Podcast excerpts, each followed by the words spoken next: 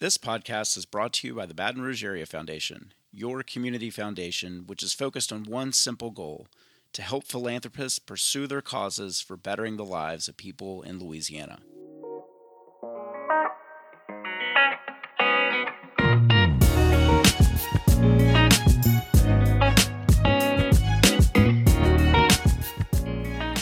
Welcome to another episode of the pod.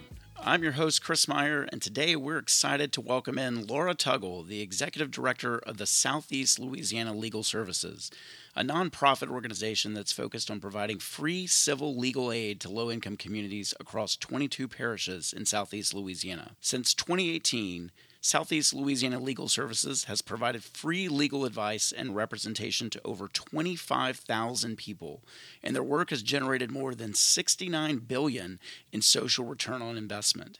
Keep listening to learn more about the work that Laura and her team are spearheading. Laura, welcome to the pod. Thank you so much for having me, Chris.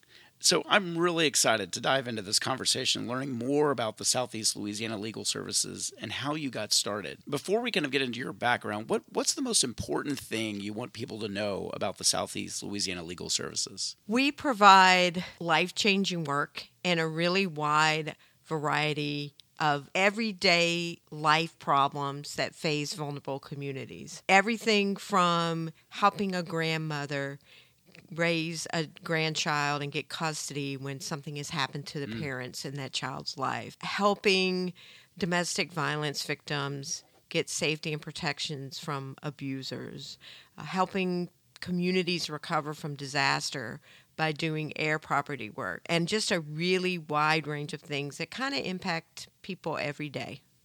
Now, you first joined the organization in 1993. Yes. Right? So you were you mm. were working as a staff attorney there, and then after Hurricane Katrina, you took on a pretty large role in the organization, specifically focused on the housing work. How did Hurricane Katrina impact the work? Of the organization and your personal mission? It was really a, a game changer for, for everybody. For me personally, I was a lowly staff attorney at that time um, doing primarily landlord tenant work. And uh, in the wake of Katrina, I was the only one on our team that was able to return uh, after about six months and was able to get back home. So I became the manager of uh, what came to be a really growing uh, cadre of attorneys. A lot of additional resources came in. And if you know anything about hurricanes and the way they impact communities, huge impacts on housing. And so that was really a turning point.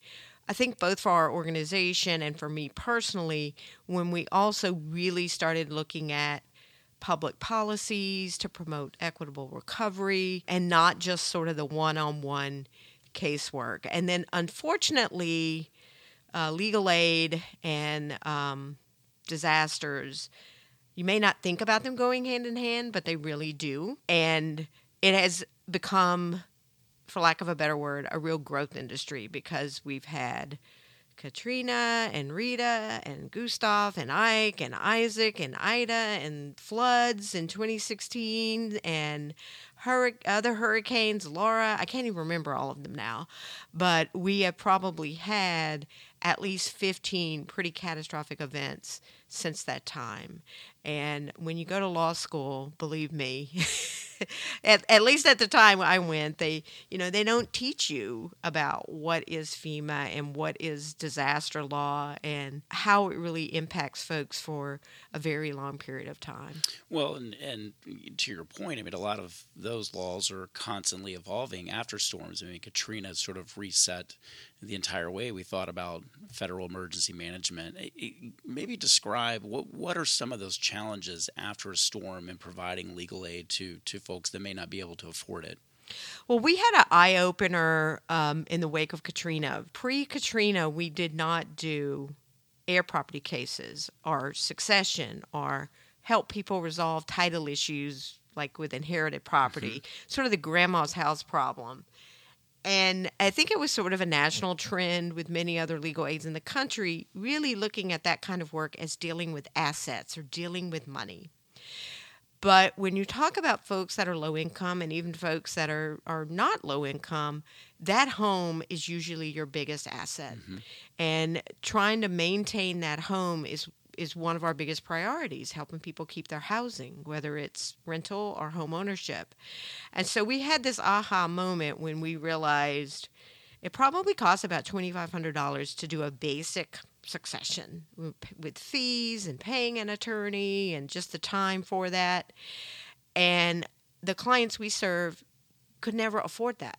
And so legal aid wasn't doing it. And there certainly weren't enough pro bono attorneys to do that kind of work. And folks couldn't hire private attorneys. So we quickly realized we're going to have to jump in and start doing this work. It's really important because you have to be able to prove you own a home generally to access insurance proceeds, to access rebuilding funds, to get Road Home or Louisiana Restore funding, to even make a loan um, from the bank. So we had a turnaround in our thinking about that, and that has really become work that we know right away when disaster strikes, we, we're going to have to mount up um, some title clearing projects. And BRAF was really essential to the work we did uh, in the wake of the floods in 2016 in yeah. the Baton Rouge area. What was the scale? Uh, describe for our listeners the scale of the, the work we did following the 2016 floods. We focused the title clearing work really in three main parishes Baton, in East Baton Rouge, Ascension, and Livingston. And because we really drew on that Katrina experience that we'd had, we were able to pretty quickly mount up with resources from BRAF, a project where we pulled in resources also from Southern University Law Center, LSU, and also our partners at the Baton Rouge Bar Association.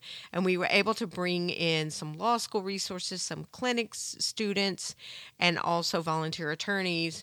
And we kind of divvied up the work. Um, there are some cases that are more appropriate for a legal aid person that's a staff, you know, really kind of messier situations. And then some cases that might be more appropriate for a volunteer or a, a law student or a clinic student to work with us on.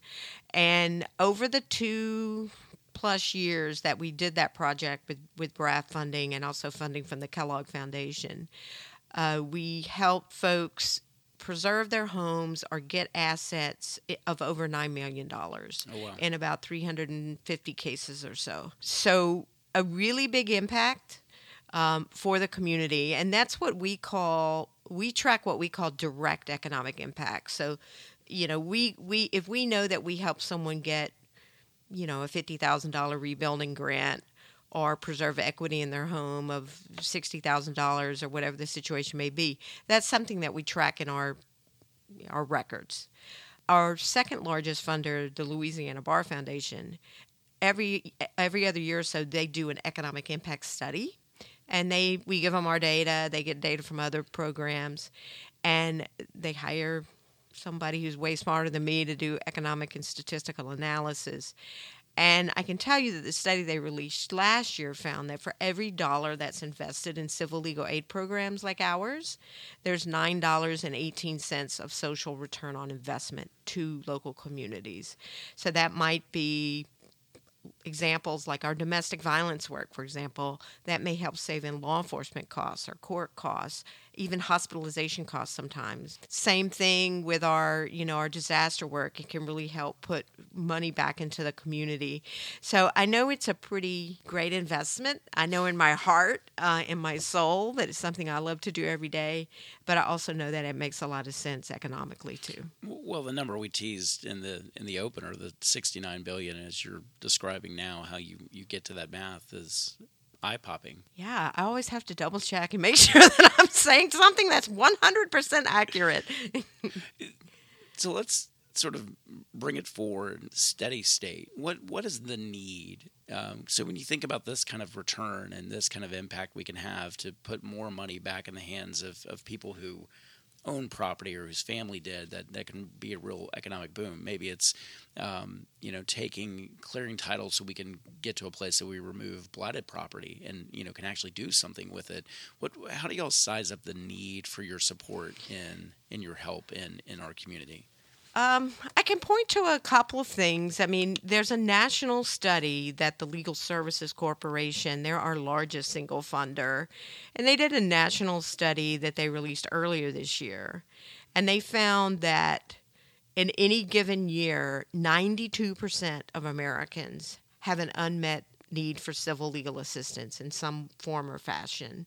92% but frequently folks can't access services just because the demand is, is so high. There's been studies that track like how many people we can't fully serve or sometimes we might have to turn someone away for you know just because of a capacity issue.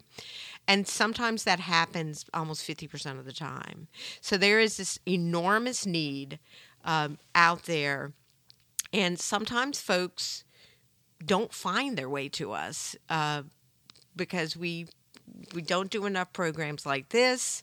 We don't really we put all of our money in direct services. We don't do very much advertising. So in some ways we're a little bit like a best kept secret, I think. But we definitely have a role to play in being part of the solution to so many different problems that that are in our communities, whether it's fighting blight, whether it's helping protect seniors, whether it's helping veterans get restabilized once they, you know, return to civilian life, helping those grandmothers stabilize uh, grandchildren when situations happen. Uh, in their families, just a really wide range of different things that we're involved in every day. The typical person that may find their way to you, walk us through maybe what their experience would be like with, with you and your, your team of nearly what three dozen people, right? Well, here in Baton Rouge, yes, I will say that we've we've been in this growth spurt uh, across our 22 parish service area in the wake of COVID. Um, we had just hit 100 staff. We have six offices: Baton Rouge, New Orleans, Gretna, Harvey, Hammond, and Houma, and an outreach location in St. Charles Parish. And pre COVID, we had just had 100 staff. Right now, we're at 162. Wow. We've had a very dramatic, fast growth. And a lot of it is driven by the pandemic. And anytime there's a disaster, whether it's man made, natural, a pandemic, bad things happen to struggling families. They get really hard hit economically. Um, and there's all kinds of ripple effects whenever there's a, a, a big disaster. And we were really already re- in deep response to COVID. And then here comes Hurricane Laura and some other ones. I don't even remember the name. Zeta, Delta. I think there were three in 2020. M- more minimal impacts in this part of the state. Uh, but in 2021, Hurricane Ida hit, and that was the fifth costliest disaster from a hurricane in U.S. history. But there are so many now, it hits the news and national news, yep. and then it's gone. Uh, but we're still dealing with the long term impacts here. Believe it or not, we're still getting cases from Hurricane Katrina. where wow. FEMA has decided we shouldn't have given you that grant that we gave you. We want to recoup it. Uh, so we the recoupment cases have started from Ida. We still get a few from Katrina. So there's this really long tail. And when you're thinking about disaster and all the urgent needs that that brings up, which often will last three to five years, sometimes 10, but the everyday situation in Louisiana, we have one of the highest poverty rates in the United States. I was just, we just had our 10 year anniversary of being in the Baton Rouge area earlier today. And uh, one of our funders and I had not realized this, said that last year Louisiana actually became the state with the highest amount of children in childhood poverty and the highest poverty rate in the nation. I knew we were second, uh, but now apparently we we've moved into first, and that's not a first to be proud of. Right. So we will definitely still keep on doing what we're doing, and we're very grateful to BRAF for all the support they have given us. You, you, took some time after the, the Katrina experience where you actually went into the government side working in the uh, housing authority in, in, New Orleans. I'm not trying to create any uh, uh, bad memories, maybe, but but I do wonder. I mean, that perspective of being both an advocate on the outside working with people that are impacted, and then going on the inside of working in government. I had some experience doing that as well. It, it really shapes how you think about solutions and what do we need in our community to move it forward. I, I wonder from that and now your your time back being the executive director here, what, what's sort of missing? What, what, what are the gaps at a high level that are missing in, in our communities and in helping to sort of um, move these title issues and other legal issues along? I think one, you know, one primary gap is just everybody needs to get that aha moment like we had. Hmm. You know, if it took us that long to get it, I, I think um, it's definitely taking government a little bit longer to see it, but it is happening. I can tell you that in the past two years, I've seen a lot more movement on both the government side and in the philanthropic community and the banking industry, private industry realizing we need to pay attention to this. This is a real problem in our communities, uh, whether it's blight prevention. If you have a home, that can't rebuild and others have rebuilt on that block, it's going to create a problem for that right. block. Other people may not come back and reinvest if if if there's uh, other problems in that community. Can lead to long term uh, distressed communities. So I do think that recognizing that problem, that trend we are starting to see start to turn. Uh, we are seeing the U.S. Department of Agriculture actually has recognized this is a huge problem for black farmers in the South and has set aside some funding to try to do title clearing issues for farmers. That took a really long time, but that is something that's beginning to happen.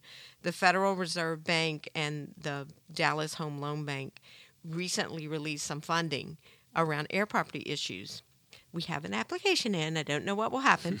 Um, and Wells Fargo, who really stepped up to the plate and funded some of our eviction defense work after COVID, uh, was was learning about this being a real issue. And I'm um, think I'm allowed to say this. I don't know if they've announced it yet. So there may or may not be some additional funding coming soon uh, in the Baton Rouge area to, from Wells Fargo to really look at heir property issues. Um, so I do think, from the government perspective, that partnership, that collaboration, that yes, we may not always be on the same page, but when you're talking about helping low income communities or just helping stabilize communities in general, we're really all in this together. So I do think that not only the recognition of the issue, but like who is best situated to solve it. Right. You know, government can't do everything. We can't do everything ourselves. You know, we really have to have that partnership and that collaboration. There are there are three um, really interesting projects that, that you have now that, that are in the works. Um, I wonder if you could talk about each of them a little bit. The, the first is the the heir property project. Okay, so we were really fortunate to get some funding from the Wilson Foundation and maybe someone else who I may have already mentioned, and um, and then BRAF has really helped us out with some additional funding as well to help stabilize communities impacted by disaster. Uh, and in the Baton Rouge area, we're really going to be taking on two initiatives. One, we are partnering with um, really looking at the North Baton Rouge area and we are teaming up with Southern University Law Center in their new heir property initiative. Mm-hmm. And also, we are teaming up with three local organizations and nonprofits that help re- rebuild or build homes Rebuilding Together Baton Rouge, UREC, and Habitat for Humanity Baton Rouge. Um, and we're going to be working very close with those three groups so that they can refer their clients um, and that we can really concentrate efforts in North Baton Rouge itself in a more targeted approach with other community based trusted partners. Mm-hmm. And then for kind of other parts of Baton Rouge and surrounding areas, um, another funder is going to help us be able to focus on the same kind of heir property issues in those communities. That's fantastic. The collaboration that we're seeing um, among nonprofits like you all is is just really inspiring. I think it's also smarter both for those looking for ways to give and support, um, but but also to your point of drawing attention then to government partners and others who can change laws and regulations and systems so that we can, you know, again see this be an economic opportunity for our entire community is really really powerful. Um, another one we were talking about really off air, but the the city court eviction resource desk and the work that you've been doing there. Maybe share some of those sort sure. of startling stats and, and what you're doing to kind of work on those issues. Sure. So after COVID 19, uh, so many people couldn't work. They didn't have any income coming in, and there was this huge eviction crisis across the United States. And that definitely happened here in Louisiana, all throughout our service area. We saw this enormous spike in Baton Rouge. In fact, I just looked at the statistics, which I had to double check like five times. But when you look at the year pre COVID in Baton Rouge and you look at a, a similar period in time of this past year, we had a 1713% increase in the amount of people that called our offices or walked in or got us at a court help desk and asked us to help try to prevent an eviction. And I think part of that, yes, there there was a huge crisis. Um, and Baton Rouge already had one of the high. It was in the top twenty for eviction rates mm. in the country before COVID. Um, but I think part of what's happened, yes, there was the spike, but we also teamed up with the mayor's office, uh, who gave us some uh, funding that they had to help respond to COVID and they were helping pay rents. And so one of the missing links there is sometimes you need a lawyer to try to help work it out. Um, and so we teamed up with them and we started getting a lot of referrals. We were able to do a lot of outreach with the six different courts in East Baton Rouge Parish. There's a city court, but there's five justices of the peace that also do evictions. And so we were able to get the word out. And I think a lot of it is getting to the right people who then know how to refer people for services. So we are now in, it took a little while because of COVID and some other things, but we finally got into Baton Rouge City Court where we have an eviction desk staffed four days a week.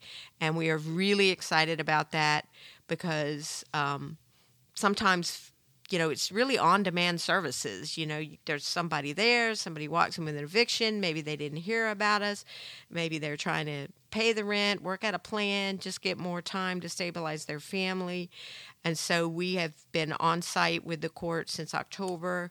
Uh, we're planning to continue that on into the new year and um, leverage some pro bono attorneys to help us out um, working with Martinet Society and Baton Rouge Bar in 2023. So we're really excited about that project and, as well. And, and how is this this project also beneficial for, for landlords? I mean, it's it's not just you know to help those that maybe are being evicted, but it also can well, create more uh, opportunity for our landlords, right? Definitely. I think I think also you know contrary to what some people may believe. Uh, nobody wants to evict anybody typically. Right. And um, most of the time it's about the rent, not always. And a lot of landlords know if I take the rent, I'm not going to be able to evict this person. Or if I agree to take part of the rent, I'll have to start over.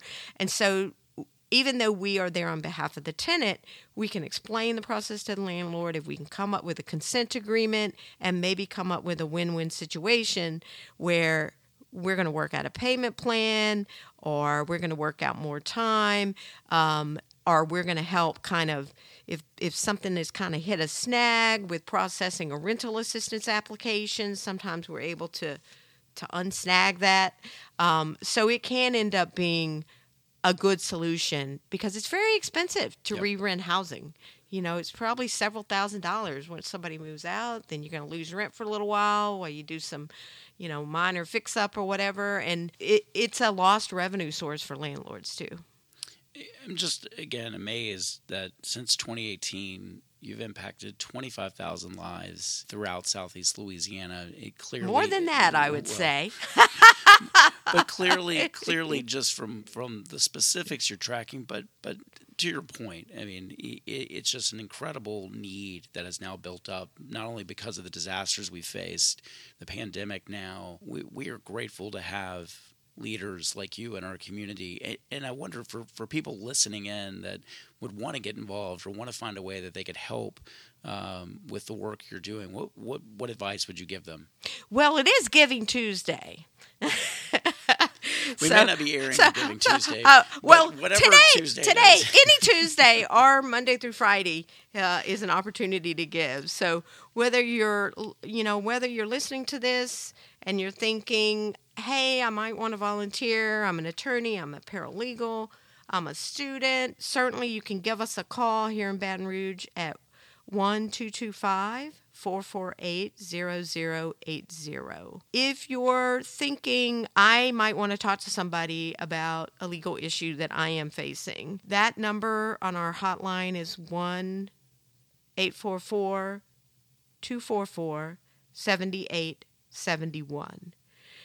And the reason why I specifically said it's definitely more than 25,000 lives is because another thing COVID taught us is that people can access our services in lots of different ways. And one of the things we started doing was Facebook Lives mm-hmm. and doing a lot more informational resources because people were trapped in their houses and so were we.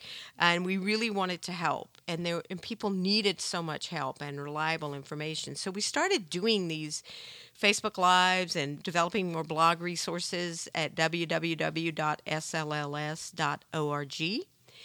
And in the 2020 year, we had 725,000 unique viewers look at legal information we created. We were like, wow. who cares what Legal Aid has to say? But apparently, we had news people could use. It definitely went down in 2021 and 2022. It's more like 235,000 this year. But that's still a lot of folks, whether you're low income or not.